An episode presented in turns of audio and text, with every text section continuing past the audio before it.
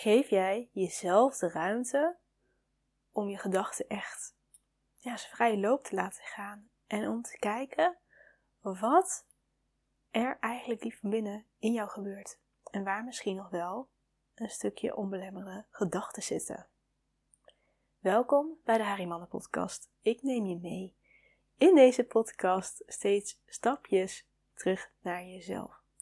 Dit doe ik door middel van mijn eigen levenservaring als holistisch coach, maar ook als echt ervaringsdeskundige waar ik afkwam van een mega pleaser zijn, alleen maar bezig was te overleven en ja, met anderen en mezelf helemaal wegcijferde. Tot de omslagpunt en ik niet meer anders kon. De laatste, ja, ik denk anderhalf jaar ben ik heel erg bezig in de persoonlijke ontwikkeling. In het extreem om echt te gaan kijken naar diepere lagen in mezelf. Um, en dat doe ik door middel van een therapeut, een, ja, een, soort van, ja, eigenlijk is heel veel.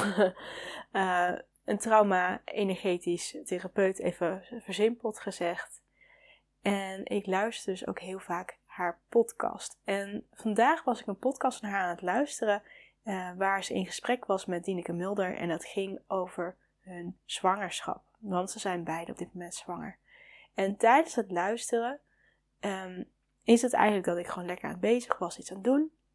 En er kwam er een moment dat ik denk van, hé, hey, hier sta ik anders in. Ik ben benieuwd wat de beweegredenen zijn, hoe hun, hun, waar, waar ze in staan en wat hun visie daarin is. Want ze gingen echt mee in uh, het maken van echo en het bepalen van bepaalde gezondheidschecks tijdens de zwangerschap. En ik heb daar vroeger altijd al een bepaald beeld bij gehad.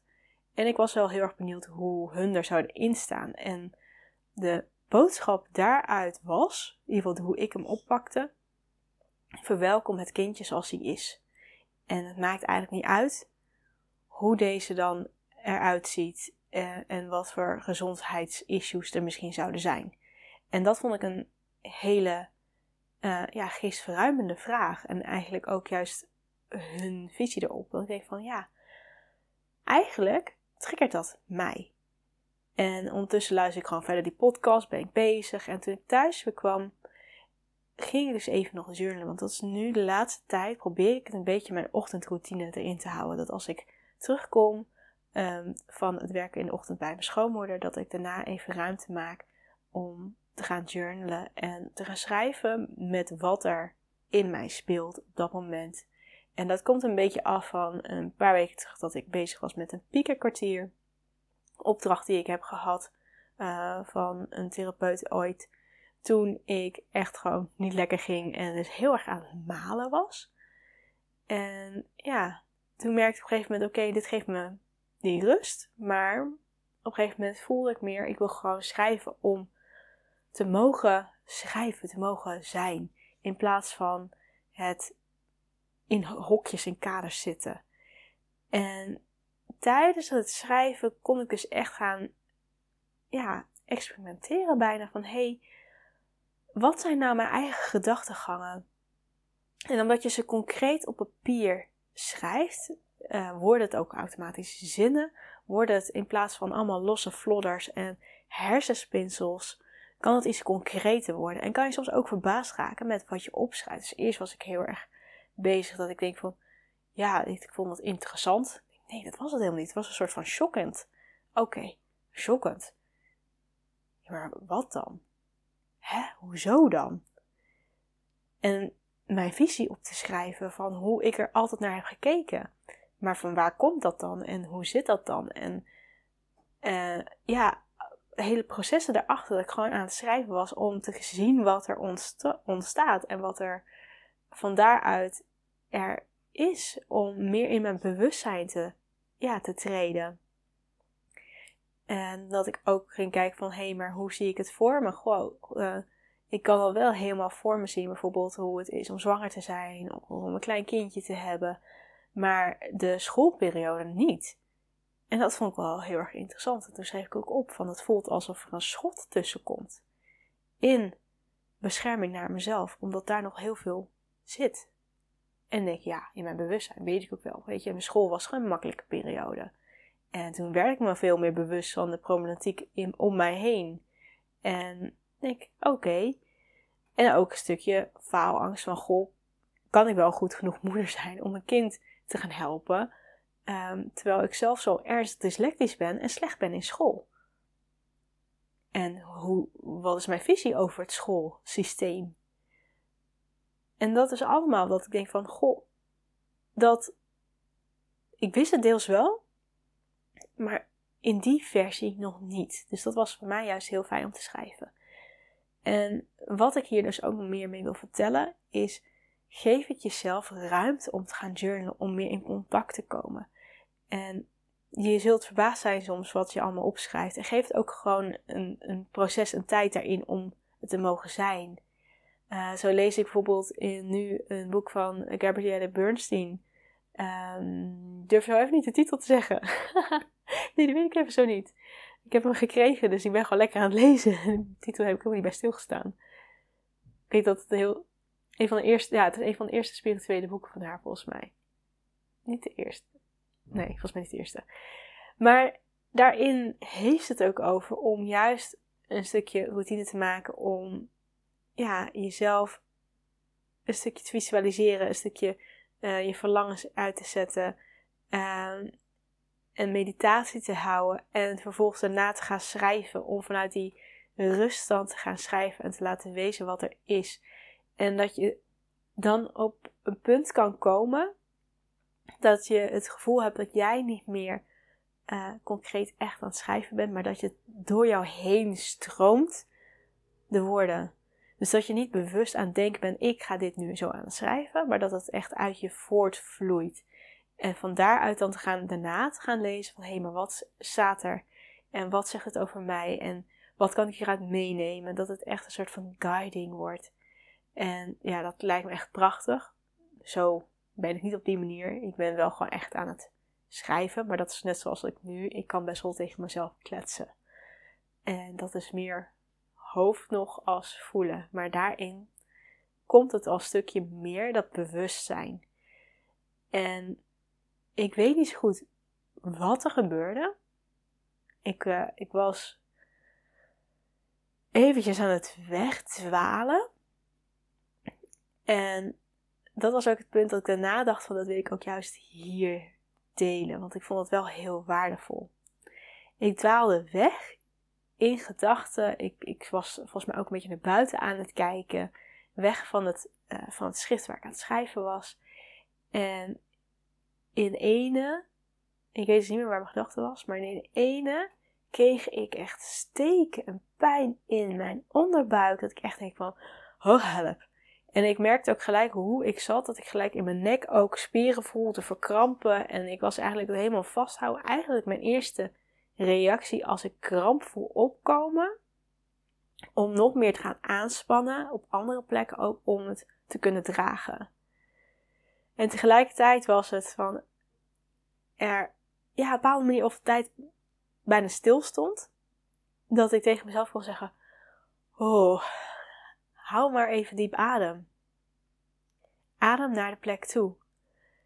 En dit zijn dingen die vang ik op van anderen, hoe hun dat delen. En ik weet ook van stuur liefdevolle aandacht en, en liefde naar die plekken die pijn doen, bijvoorbeeld. Adem er naartoe. En ik werd dus echt daarin dus geguid om te gaan ademen. En toen ik het mee startte, begon het juist nog meer pijn te doen. Maar ik denk, ja, oké, rustig. Ga maar, ga maar. En tegelijkertijd was ook een deel in mijn hoofd die dan heel erg zat van... Ja, waar dacht ik aan? Waar dacht ik aan? Ik maakt niet uit, het is oké. En dat ik vanuit mezelf toen diep ging zuchten en geluid erbij en er gewoon mocht zijn. En er kwam een flits voorbij in mijn hoofd van uh, Sandy die een aanrijding heeft gehad, dat ze erover vertelt. En dat ze zegt, ja, daarna moet ik ontladen. Een soort van trillen. Want het is gewoon stress en daarna moet het een stukje los. En dat ik echt dat gewoon kon loslaten. Dat ik denk van, oké, dit is gewoon nu mijn versie. Het is nu zuchten. En dat ik er gewoon mee kon zijn. Van, dit is er nu. Ik hoef het niet van weg te bewegen. Het mag er gewoon zijn. Ik mag onderzoeken wat, wat, waar was ik mee bezig in gedachten. Want wat gaat dit over mij zeggen? Waar, waar zit een heel erg zeer punt in mijn lichaam? Wat communiceert, wat resoneert met mijn gedachten? En voordat ik het wist, was ik boeren aan het laten. En ik weet dat dat ook een stuk ontlading is. Dat heb ik ook horen zeggen, maar dat heb ik ook mogen ervaren in een, in een mooie magische reis. En sindsdien uh, ja, voel ik niet altijd op die manier, maar is het wel dat ik echt bewust weet van hé, hey, als ik boeren aan het laten ben, is een stukje ontlading. En toen kwam ook de visualisatie in me voor van hé, hey, hoe kan ik dat verwoorden naar je? Um, hoe het voelt. Want je laat heus wel een keer boer, maar, een boer, maar dan ben je helemaal niet bewust van, van wat het echt is of wat het kan doen. Maar het is een beetje alsof je lichaam een, uh, het, al het vuil, alles wat het niet meer nodig heeft, uh, lading in een enorm grote vuilniszak aan het stoppen is. En dat, dat doe je gewoon. Net zoals dat je thuis doet. Je doet gewoon af en toe, gooi je dingen in de vuilnisbak. En vooral wanneer je bezig bent en rommel maakt, gooi je het gelijk weg. Dus op die manier verzamelt er constant wel van alles in die mega grote vuilniszak. En dan is die boer, is dan die actie dat jij die, die de, de, zak uit de prullenbak trekt en weg naar buiten gaat en dat gewoon lekker naar buiten gooit. Zo van, oké, nu is het bij de restafval. Nu ben je er vanaf. En is het in de weg. En voel je een stukje lichter. En heb je minder zooi in huis. Want je hebt het letterlijk afval weggegooid. En dat ik denk van, oké. Oh, dat gebeurt er. En dat ik, ik weet niet vanuit welke laag, maar dat ik echt kon voelen van, ik zei ook hardop, dat, deed ik zonder na te denken. En dat was ook gewoon lekker omdat ik thuis alleen ben. Zei ik dankjewel. Tegen mezelf en tegen verschillende delen. Van dankjewel dat ik dit zo mag ervaren. Dankjewel dat, dat, dat er voor mij zo gezorgd wordt. Dankjewel dat ik dit proces met mezelf ben aangegaan. Dat ik nu meer in contact ben met mijn lichaam. Dat ik dit kan waarnemen. Dat ik dit kan voelen. Dat ik ervoor kan zorgen. En dat ik mezelf die ruimte geef om dit gewoon te laten zijn. En die voelde heel erg fijn. En in die zin, ja, ook een verademing dat het er gewoon is en dat dit oké is en dat het proces is en dat het dus betekent dat je soms niet weet waar je mee bezig bent, maar dat je wel voelt dat het een stukje meer lucht geeft of ruimte of het gevoel dat je letterlijk vuilnis wegzet. En dat dat, ja, zo'n proces is. En daar ben ik dus echt heel erg dankbaar voor. Dat ik dus nu in die zin dat contact maak. En soms dan verafschuw ik het nu. Dat ik zoveel meer gevoelens ervaar. Uh, ik heb het al een keertje in de podcast genoemd. Dat ik zei van het lijkt bepaald niet alsof ik antidepressief aan het afbouwen ben. Dat ik veel meer begin te voelen. Zowel het positieve als het negatieve. Afgelopen maand ervaarde ik het nog een stapje groter. En echt dat ik denk van oké, al mijn gevoelens is gewoon twee keer zo groot. Wat echt voor het allermooiste moment in mijn leven heb opgeleverd. Want dat had ik zo nog nooit zo intens gevoeld. Maar tegelijkertijd ook het enorm pittig had toen ik ongesteld was. En uh, niet genoeg voor mezelf had gezorgd. En dat dus in volle laag uh, over me heen kreeg en gespiegeld kreeg van oké, je moet echt, echt rustig gaan doen. Echt wat meer ruimte gaan maken voor jezelf. En dat ik dus veel meer voelde. En ja, ook de pijn. Maar doordat ik meer voel, kan ik ook sneller handelen naar wat er gebeurt. En dat, ja, is pijnlijk soms maar zo fijn. En daardoor leer ik nu ook steeds sneller in te grijpen wanneer ik merk van hé, hey, iets klopt niet helemaal lekker. En dat kan dus zijn door middel van dat ik merk van oké, ik voel dat ik me wat leger getrokken voel. Of ik heb een pauze, ook op een lange dag, of ik moet wat gaan eten. Uh, of soms ook dat ik denk van, goh, ik zit bij verkeerde mensen of daarnaast. Ik ben hun energie aan het overnemen of de gemoedssfeer die er is. Dus dat, ja, dat ik dan eerder merk van, oké, check even bij mezelf, hoe ga ik? En wat heb ik dan nodig? En soms is het gewoon een kwestie dat je zegt van, oké, even frisse neus halen, even naar buiten, even wandelen. Maar doordat ik dus meer voel, kan ik ook beter voor mezelf zorgen aandragen. En is het zo'n verschil met hoe ik vroeger maar doorknalde en keihard ging. Geen grip op mezelf had, alleen maar echt een, een lopend hoofd was, een soort van robot probeerde te zijn. Want dat was eigenlijk veel makkelijker. Want als robot heb je geen gevoel, heb je geen emoties, kan je gewoon je ding doen, kan je het perfectioneren. En ja, dit, dit raakt me wel weer nu ik nu dit zo zeg. Niet dat ik het voel, dat blokkeer ik gelijk. Dat merk dus ook. Maar dat is wel iets wat ik vroeger echt wou. Ja. Dus dit is een mooi onderwerp om weer over te gaan schrijven. Om het meer toe te laten en om te gaan zijn daarmee. Om een stukje te mogen rouwen dat ik zo ver van mijn gevoel eh, vandaan wou zijn. Omdat het zo te zwaar was op dat moment in mijn leven. En is het tegelijkertijd dus ook echt een hele mooie overlevingsmechanisme. Maar het verschil is dat ik het toen misschien veel meer nodig heb gehad om gewoon te functioneren, om gewoon in leven te blijven. Terwijl nu het mij klein houdt en uh, in een bepaalde mate blokkeert. En dat klinkt misschien gek, maar dat is een stukje wat ik dus uh, leer en uh, ja, steeds meer in contact kom, wat dus met de traumatherapeut, dat het delen zijn van onszelf die in een beschermpositie stappen wanneer het nodig was. En dat zijn vaak dus hele uh, momenten van dat je echt kind was. Dus dat zijn hele jonge delen, zoals dat wel zo mooi noemt. En die stappen op wanneer een soort van alarmbelletje afgaat van oh, dit wordt spannend, oh, hier hebben we hier hebben we dit, dit beschermmechanisme voor. Maar dat zijn niet echt volwassen delen. Dus die kunnen nog niet met het zelfcompassiestuk hoe we nu zijn als volwassenen handelen. We hebben dat gewoon besef nog niet. Dus het is dan in correlatie met hun samen zijn en laten weten dat je volwassen bent. Laten weten van hé, hey, maar het is toen niet meer zoals toen. Ik ben nu volwassen. Ik kies er nu soms bijvoorbeeld bewust voor om uit mijn comfortzone te gaan. En dat is doodsangst. Maar het brengt me wel naar mijn verlangen. En ik heb er wel vertrouwen in dat ik die stap kan gaan zetten. Dus kom maar mee. In plaats van uh, ik doe niks, want ik heb een angst. Uh, en die houdt me veilig in het vertrouwen. Of dat je zegt van ik uh, ga het doen, maar ik ga het doen. en ik, ik val een beetje van mijn stokje af, want het is zo spannend. Dat je tegen je weerstand in het gaat doen.